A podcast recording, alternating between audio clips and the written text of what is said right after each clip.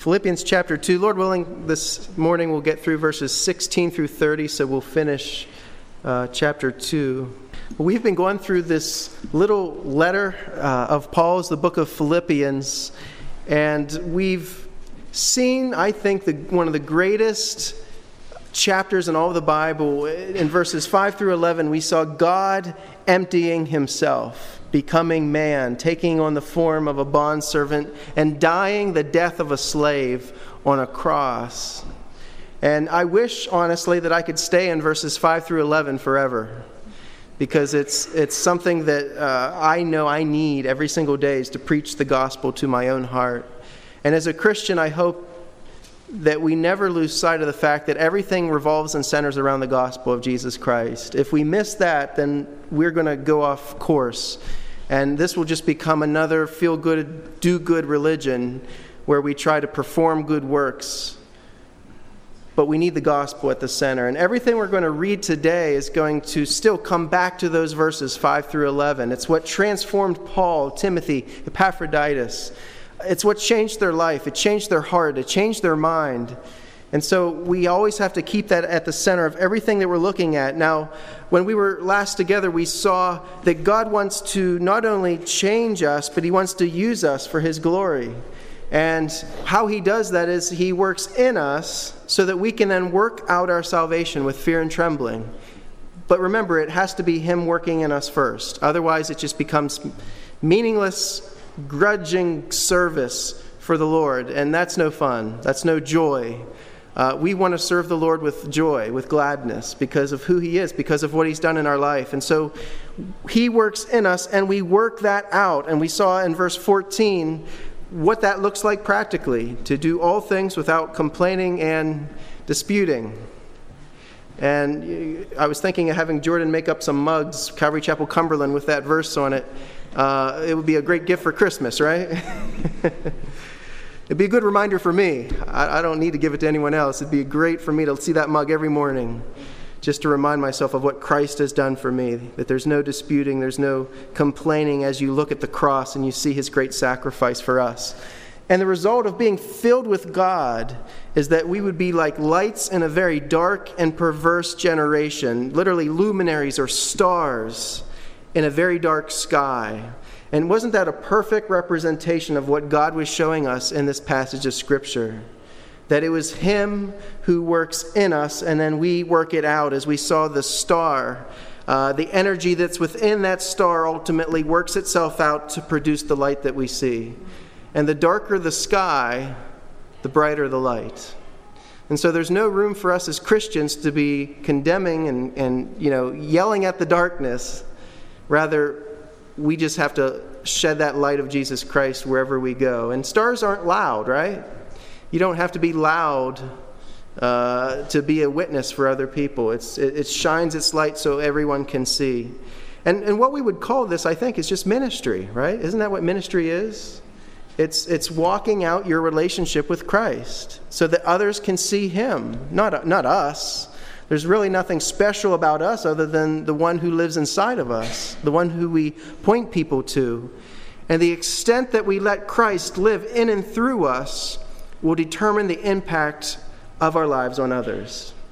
So, the more we surrender to the Lord, the more opportunities I believe He'll open for us to share Him and so we're going to see as we finish chapter 2 here what I believe to be God's uh, plan of ministry. We're going to see some powerful examples of what it looks like to be a light in a dark world, to be a witness for Christ, to be a minister, which just means a servant. Because we as Christians have all been called to be servants of the Lord. We've been called to a certain ministry, whatever that ministry is that God has for you and for me individually. The Lord wants to use us to further his kingdom. And so we're going to see three men who God used mightily to further his kingdom. We're going to see Paul, which most of us are aware of. We've been following him a little bit as we've gone through this epistle. Also, Timothy and Epaphroditus in our scripture. And one thing before we, we get to our text, you know, I, I was thinking about this this light in a dark world, this star in the sky. And I, I think as the church, we, we've kind of missed the mark on this. You know, God hasn't called us to be movie stars. or to be comedians, actors, performers, or entertainers when it comes to the gospel. And I look at a lot of ministries today, and it's heartbreaking because you see what churches are doing to try to draw people in. And there, there's all these shows, you know, you come to a church, there's the lighting, the fog raises, um, pastors performing crazy stunts. You know, maybe you're maybe you're not like me, but once in a while I'll YouTube this stuff just to see what's going on within the church. You know, and you'll see pastors coming down from, you know, the ceiling on ropes. You'll see people trying to jump over obstacles to produce some type of lesson. In fact, one pastor actually tripped on his own obstacle and fell right on his face in front of the congregation. It was a little hard to watch, to be honest with you. Um, I did see we had the little balcony there, so we could always rig something up if we had to. But by and large, many times we see the church using, using fleshly ways to attract a crowd. And, and think about the world that we live in. We live in a perverse generation, we live in a very dark society. And when all we have to offer people is that, it's like offering a dead, a dying person a placebo. You're giving them something that maybe makes them feel good for a minute, but doesn't change anything about their life. You know, it, it, feels good, sure. It may make you laugh, it may make you smile, it may make you forget about life for a minute. But just like any kind of entertainment, you're just going to go right back to the same state, the same condition. And if you want to see that, in my mind, you know, that's why you go to entertainment on the outside. That's why you go to a circus to see people doing crazy things. One interesting thing that we learned last week about the star, though, is that before the star is able to produce that light, it first crushes itself inward. And from this pressure exerted, that nuclear reaction takes place, producing energy that works itself out. And isn't that God's method? There's this crushing that has to take place of ourselves. That we, in a sense, have to die so that Christ can live in and through us. And, and this reminds me of one of my favorite quotes. You're going to hear me quote this from time to time because it's just that good, I think. It's, it's from one of my favorite authors, Alan Redpath. He said, When God wants to do an impossible task, he takes an impossible man and he crushes him. When God wants to do an impossible task, he takes an impossible man and he crushes him. And so notice in verse 16, after Paul exhorted us that we would be these lights in a very dark world, notice what we need to hold fast to. Holding fast to the word of life. Isn't it that word of God that brings the change and transformation in and through us? I mean, it is the only word in the universe that is living and active and powerful. My words fall to the ground and wither within an hour. You will forget what I tell you for the most part within an hour of hearing a message today. And for sure, when you look at our, our, our lives and the way that we live and generation after generation, 99% of us are going to be forgotten within a couple generations. People are not going to remember us, our own relatives will not remember us, and certainly our words will not keep going forth. But we know the Word of God endures forever and it's living and it's active and it's powerful and it alone is alive. And so ministry, we're going to look at this through the lens of ministry. Ministry is begins, is sustained and ends with the word of God. Everything else is meaningless when it comes to ministry if it's not of the word of God. And when it says here that we are holding fast the word of life, it literally means to hold forth as to offer as if they would offer wine in those days. And the idea is this is what we have to offer the sick and dying world. We have the Word of God, we have the gospel, we have good news. Have you ever seen a, a, one of the, uh, maybe a street preacher or an evangelist getting out there into the crowds and just condemning everyone? You know, when I was a student at Penn State, I used to hate hearing people come and preach. And I was a Christian, I was a new believer. And all they were doing is condemning all the crowd that they were speaking to. But what kind of light is that? We don't need condemnation. Jesus didn't come into the world to condemn the world, but that, but that through, the, through him the world would be saved, right? That, that ultimately it's good news, and the word that we have to offer to a sick and dying people is exactly what they need. It's not the placebo that this world is offering.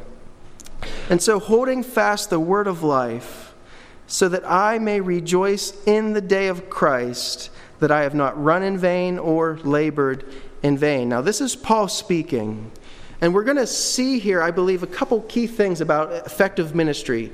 Uh, I believe Paul had a very effective ministry, right?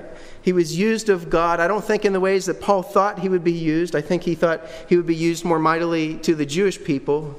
Um, but ultimately, God used his ministry. And the first thing that we see here in this verse is that the Apostle Paul understood true accountability of ministry is always towards God.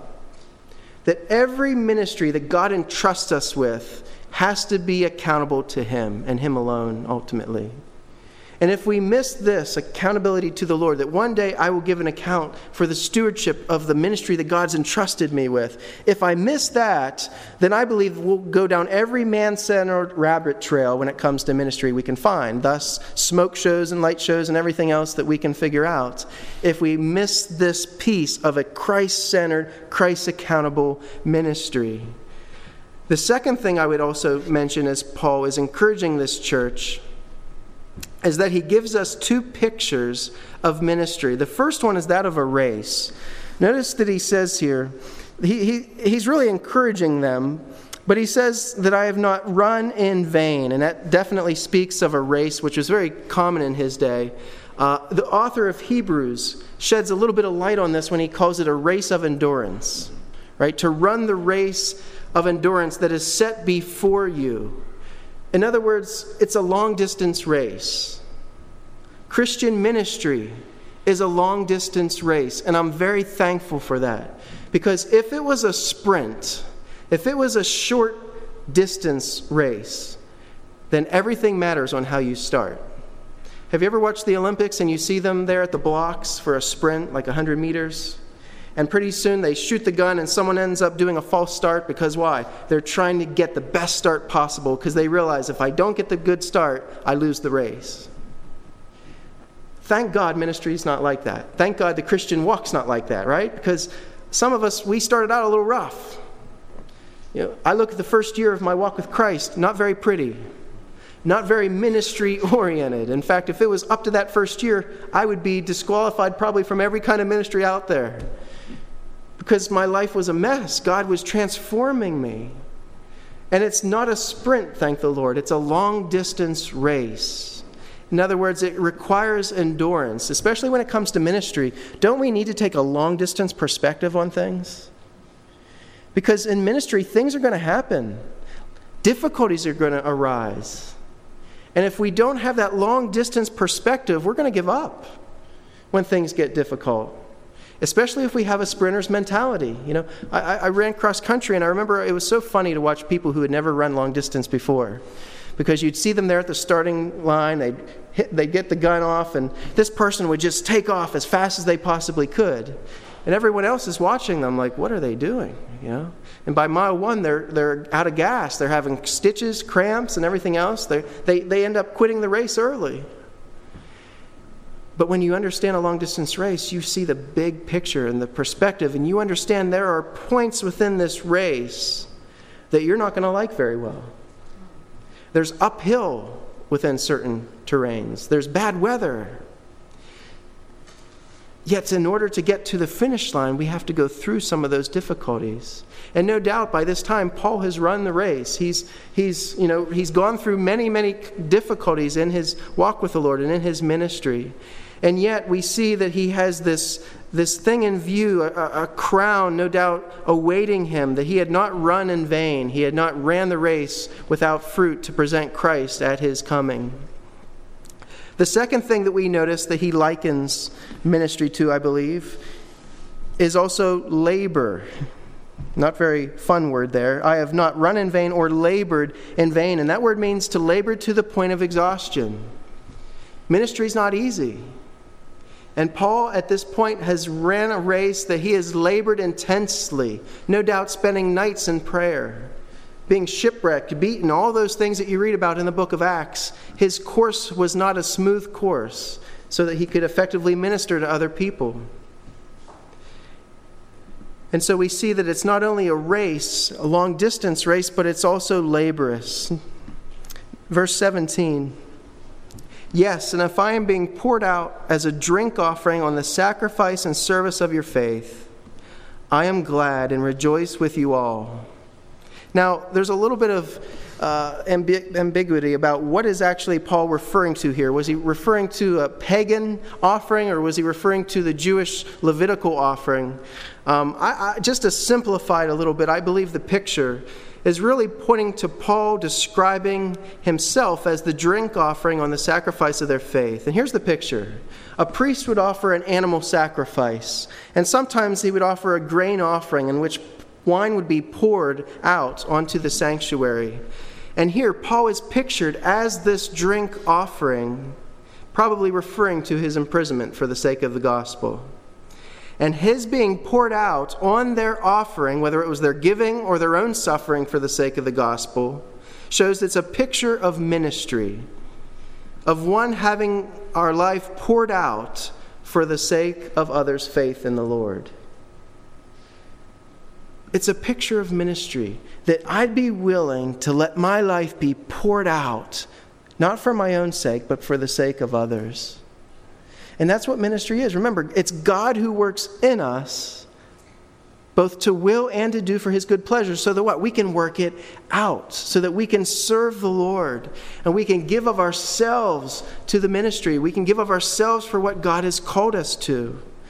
And the more we have this mindset the more free we are to rejoice in the midst of suffering and hardship as we serve the lord because there's, there's suffering involved there's pain involved in service and serving others. There's difficulty. You know, if you, if you liken it to a race, there are parts of our race that we just don't like, that we'd rather not run. We wish everything was just a straight, smooth path when it comes to our walk with the Lord and our ministering to the Lord. But here's what the Lord does in the midst of our difficulties, in the midst of the uphill battles, doesn't He transform us? So that we're a more effective minister to others? See, he changes us, and some of the things that we wish weren't part of our course are the actual things that enable us to minister to others. People who've been through certain kinds of difficulties, it becomes, in a sense, a license to minister to others who've gone through similar difficulties. That's what Paul told us in 2 Corinthians chapter 1, that he's the God of all comfort. He comforts us in all our tribulation. Why? So that we can then take that same comfort that he comforted us and, and comfort others. And so Paul is being poured out as a drink offering. And in 2 Timothy, he's going to use this illustration again, and he realizes that at that point he's at his last leg. He's given it his all. But at this point, we don't believe that he's that far. But notice, because he has this perspective, notice verse 18 for the same reason you also be glad and rejoice with me. Rejoice with me. He's in prison, he's chained to the guard, and yet he's telling them to rejoice with me you know, whether they go through similar persecution as he's going through, he understands when you have this mindset of being a vessel poured out for the sake of others, you can rejoice no matter what comes your way. Because your life is a living sacrifice. You've already laid it there at, at the altar for the Lord to use. And so we now will get to our second example. Paul was our first example of what ministry can look like. Our second example is Timothy, as we read verses 19 through 24. But I trust in the Lord Jesus to send Timothy to you shortly, that I also may be encouraged when I know your state. For I have no one like minded who will sincerely care for your state, for all seek their own, not the things which are of Christ Jesus. But you know his proven character, that as a son with his father, he served with me in the gospel. Therefore, I hope to send him at once, as soon as I see how it goes with me. But I trust in the Lord that I myself shall also come shortly. So here, here's what we think is most likely happening. Paul wants to send Timothy down to the church in Philippi after he finds out what's going to happen with him in his trial. And no doubt, before he sends Timothy, we're going to see in the next paragraph, he's going to send Epaphroditus with this letter to the church in Philippi. And so Paul wants to send Timothy after Epaphroditus so that he can see how this church received this word. Are they going to heed his counsel and his instruction? They all, he also wants to let them know how his trial is going to go. Remember, he's the missionary, and they're, the, they're supporting his ministry. And so, no doubt, he wants to wait until he sees what happens to his trial so that they can know what God's doing in Rome. In verse 20, though, we see how he describes Timothy. For I have no one like minded. Literally, it means he has not even one person who's like minded or, one, or, or like souled, who will sincerely care for your state. God has done such a work in Timothy at this point that he is sold out for the gospel. He is sold out for the Lord. He is willing to lay down his life to benefit others. He understands verses 5 through 11. Timothy's been transformed up to this point to where he's willing to give at the expense of himself. He's willing to serve people without getting the pat on the back, without getting the, the, the big applause or the award. He has a like mind, a like soul to Paul. And notice he contrasts Timothy with those in verse 21 for all seek their own, not the things which are of Christ Jesus. They all seek their own. It seems that none of the other believers were willing to make a long trip to Philippi because the personal cost was too great. It's not that he's saying that there aren't good believers in Rome. He's not saying that. In fact, when you read the, the book of Romans, you see how many people he greets. The, no doubt there were believers in Rome, but when they saw the, the cost of taking this letter and also going to the church in Philippi, and they saw the cost that that would cost them individually, it was too great. And then there was only Timothy who was willing to go at such great expense to himself, you know. Didn't Jesus say the harvest is plentiful, but the laborers are few? Sort of a similar analogy here. Because many people use ministry for personal gain, not the things which are of Christ Jesus, not the things that matter to the Lord. The question I think we have to ask is how do I know, though, when it comes to ministry, how do I know which camp I fall into? I want to be Timothy Camp here. I want someone to say, you know what, Luke, he has a like mind to the Apostle Paul. He has a like mind to Timothy. I want that mind and that heart. But how do I know whether I fall into the Timothy camp or whether I fall into the others camp? And I believe this is the answer. When ministry involves a cross, do I abandon it or do I carry it? When ministry involves a cross, do I abandon it or do I carry it? Because true ministry causes us to die to ourselves. See, at some point when we're serving the Lord, difficulties will arise, insults will come. People will not respond to the way that you were hoping they would respond. Don't you know when we think of ministry, especially when you're early on, don't we have a tendency of romanticizing ministry?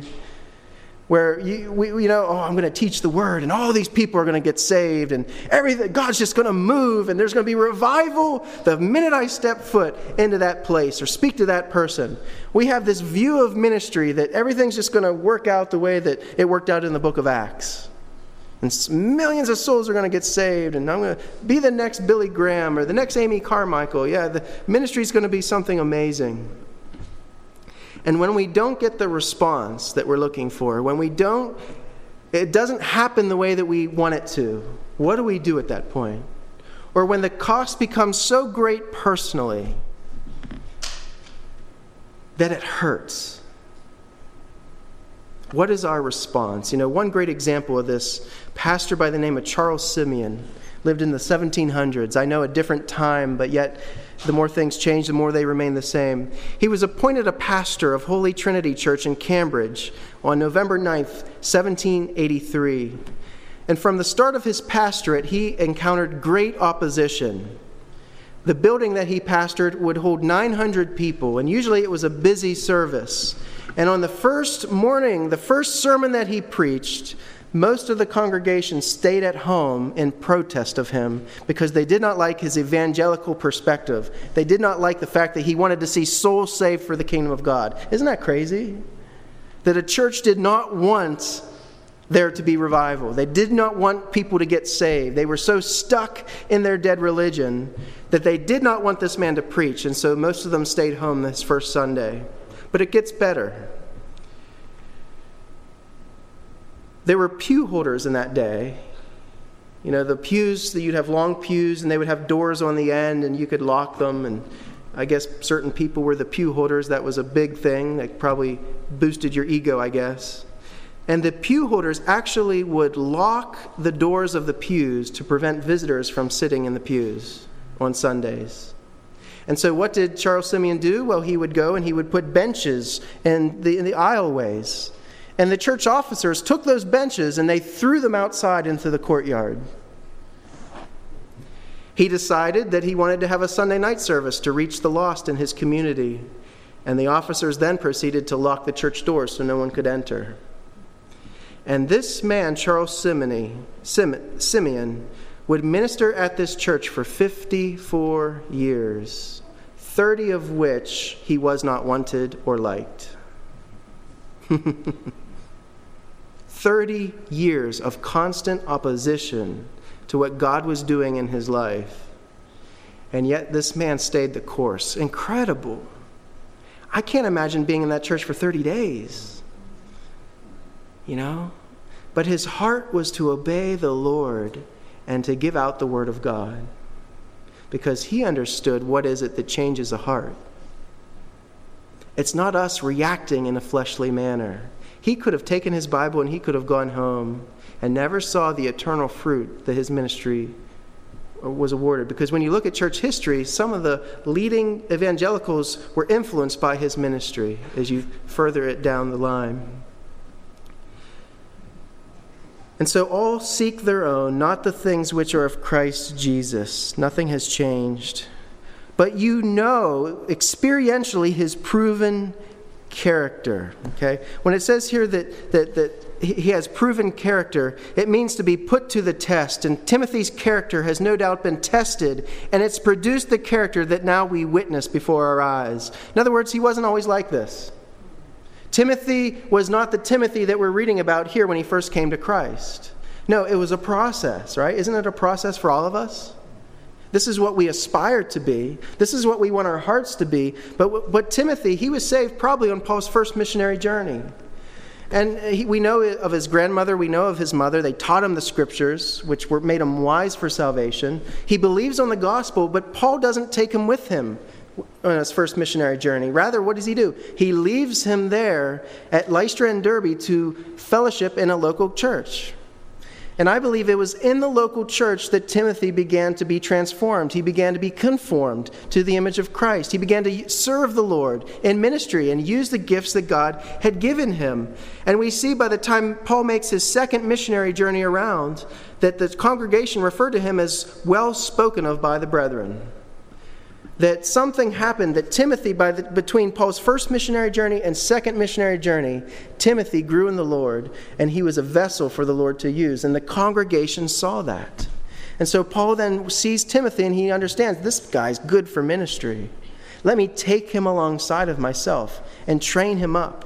Because notice, not only do the church in Philippi know his proven character, but notice Paul's relationship to him that as a son with his father, he served me in the gospel.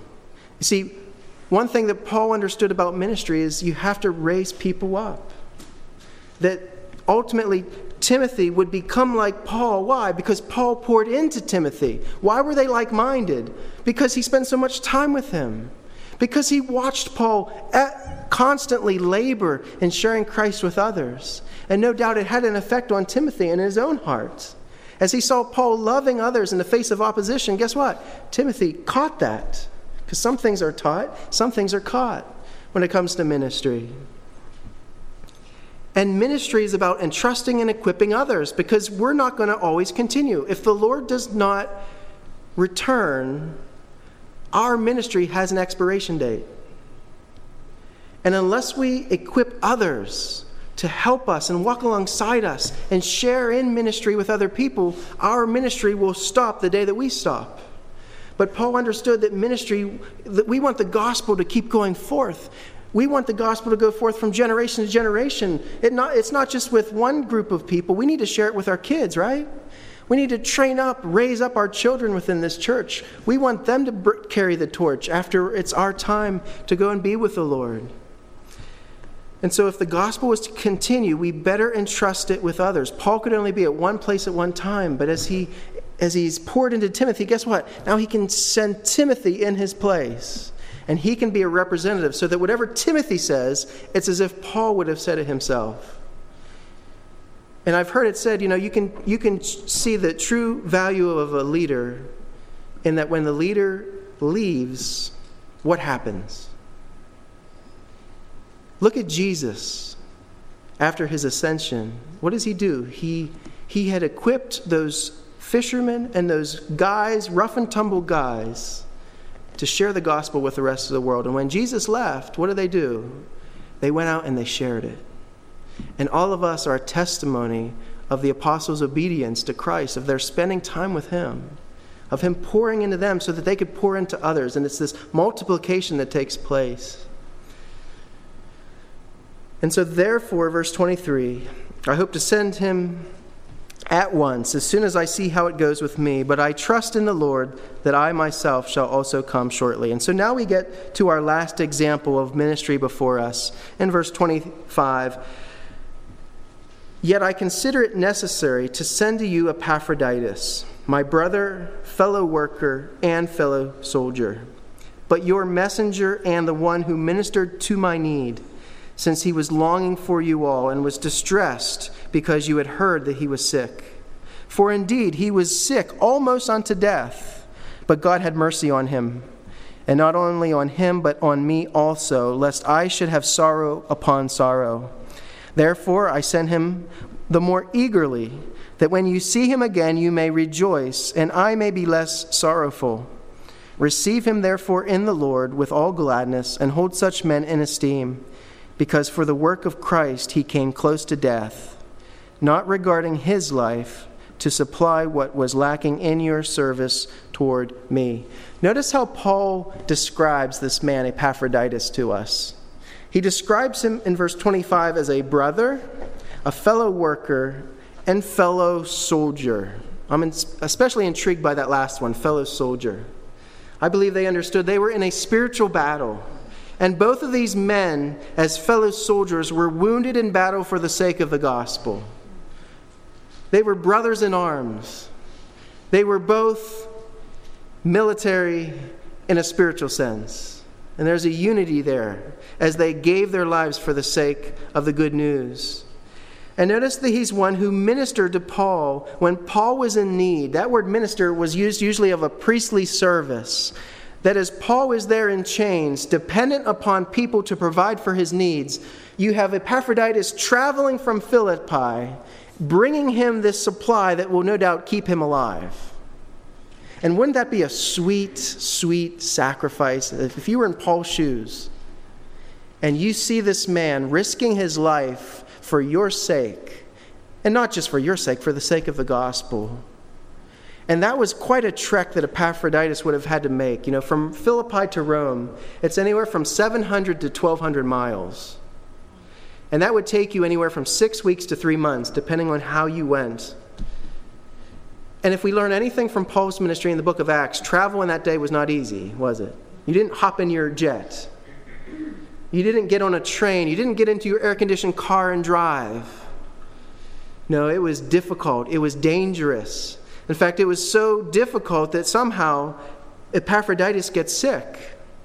And it almost cost him his life. But notice in verse 26 the character of this man. He was longing for them all. That's why Paul's using him to deliver this message. He had this longing in his heart for the church in Philippi, and he was distressed. Why?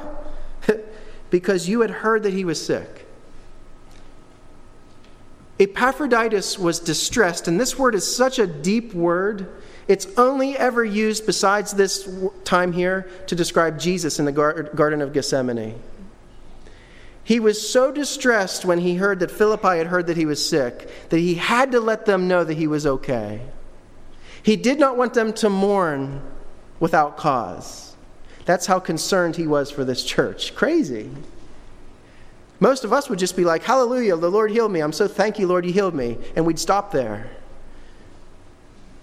But he was so worried about this church in Philippi. He had to get back to them to let them know that he was okay. He did not want them to sorrow or think that his mission was unsuccessful with the offering that they had made for Paul. For indeed, he was sick almost unto death. Okay? Literally, it means that death was knocking at his door. It was right beside him as a next door neighbor. He was at the brink of death, whether it was before he got there to Rome or as he got there to Rome. Something happened and he almost died. And we miss this sometimes in our society because we have such wonderful medical care today. But when you got to this place of death in, in this day, most people didn't make it. He was as good as dead. And Paul's acknowledging that the Lord stepped in. It was so bad the Lord had to step in. We don't know how he did. Was there someone who used the gift of healing? Or did the Lord just bring healing upon him? We, we don't know. It doesn't say. But Paul acknowledges that God had mercy. It was so difficult. But God had mercy on him, and not only on him, but on me also, lest I should have sorrow upon sorrow. Paul understood he brought this to me. If he would have died, here, this man traveled 700 to 1,200 miles to bring me this gift, and then he dies right at my feet. How difficult that would have been for Paul, and how much he rejoiced in the Lord. And therefore, I sent him the more eagerly, that when you see him again, you may rejoice, and I may be less sorrowful.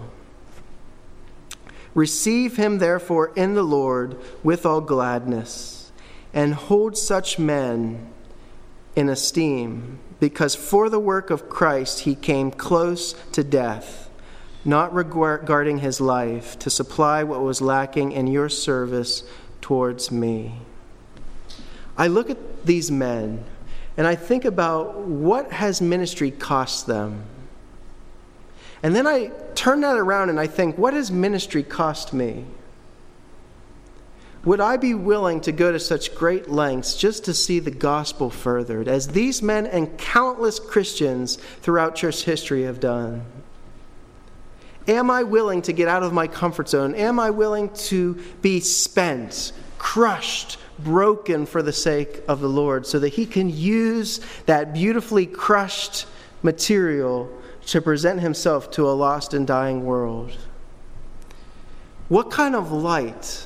Would this church be in Cumberland if every one of us would go before the Lord, allow the crushing to take place, so that His light would shine in and through us? Because it wasn't these men, I, I say this all the time as we look at different people in the Bible, it's not these men that are anything special, it's the Lord. It's the Lord who gave them this heart. It was the gospel, it was verses 5 through 11 that no doubt motivated this man Epaphroditus to risk his very life just to get this money to Paul. It was the gospel that caused Timothy to be truly concerned about others and not just himself, as we saw at the beginning of this chapter. That these men were able to have the mind of Christ. And guess what? That's God's desire for us. Praise the Lord. And the same Holy Spirit who worked this in these men lives in you and in me. And God is able to do exceedingly abundantly above all we ask or think. Will you follow the Lord with whatever it is, the path that He's put before you? It may be difficult. Make no mistake about it. Just because it's ministry does not mean it's going to go smooth and easy and everything's just going to work out perfectly. But in the end, when you stand before your Lord, I don't want to run in vain or labor in vain. I don't want to offer the world placebos when we have a message that can save a soul for eternity. Let's pray. Father, we thank you for your word. We thank you for these men's lives who you use to further the gospel. We see what ministry is, Lord. We see what it's not. Father, would you forgive us of any selfish ambition or conceit, Father, when it comes to serving? Would we have the mind of Christ, Lord? That's our heart's desire because we've found the beauty that is in Christ. We found the glory that is in that gospel, Lord. God made low and therefore raised up higher. with a name that is above every name, Lord. How we long to proclaim that name, Father. Would you empower us as witnesses, Lord, to be witnesses, both in character and in word, Lord, to be witnesses for our family, witnesses for our friends, our co workers, our neighbors, Lord. Would you use our life that we would be a star, a light shining in a very dark world, Father, we pray. In Jesus' name, amen.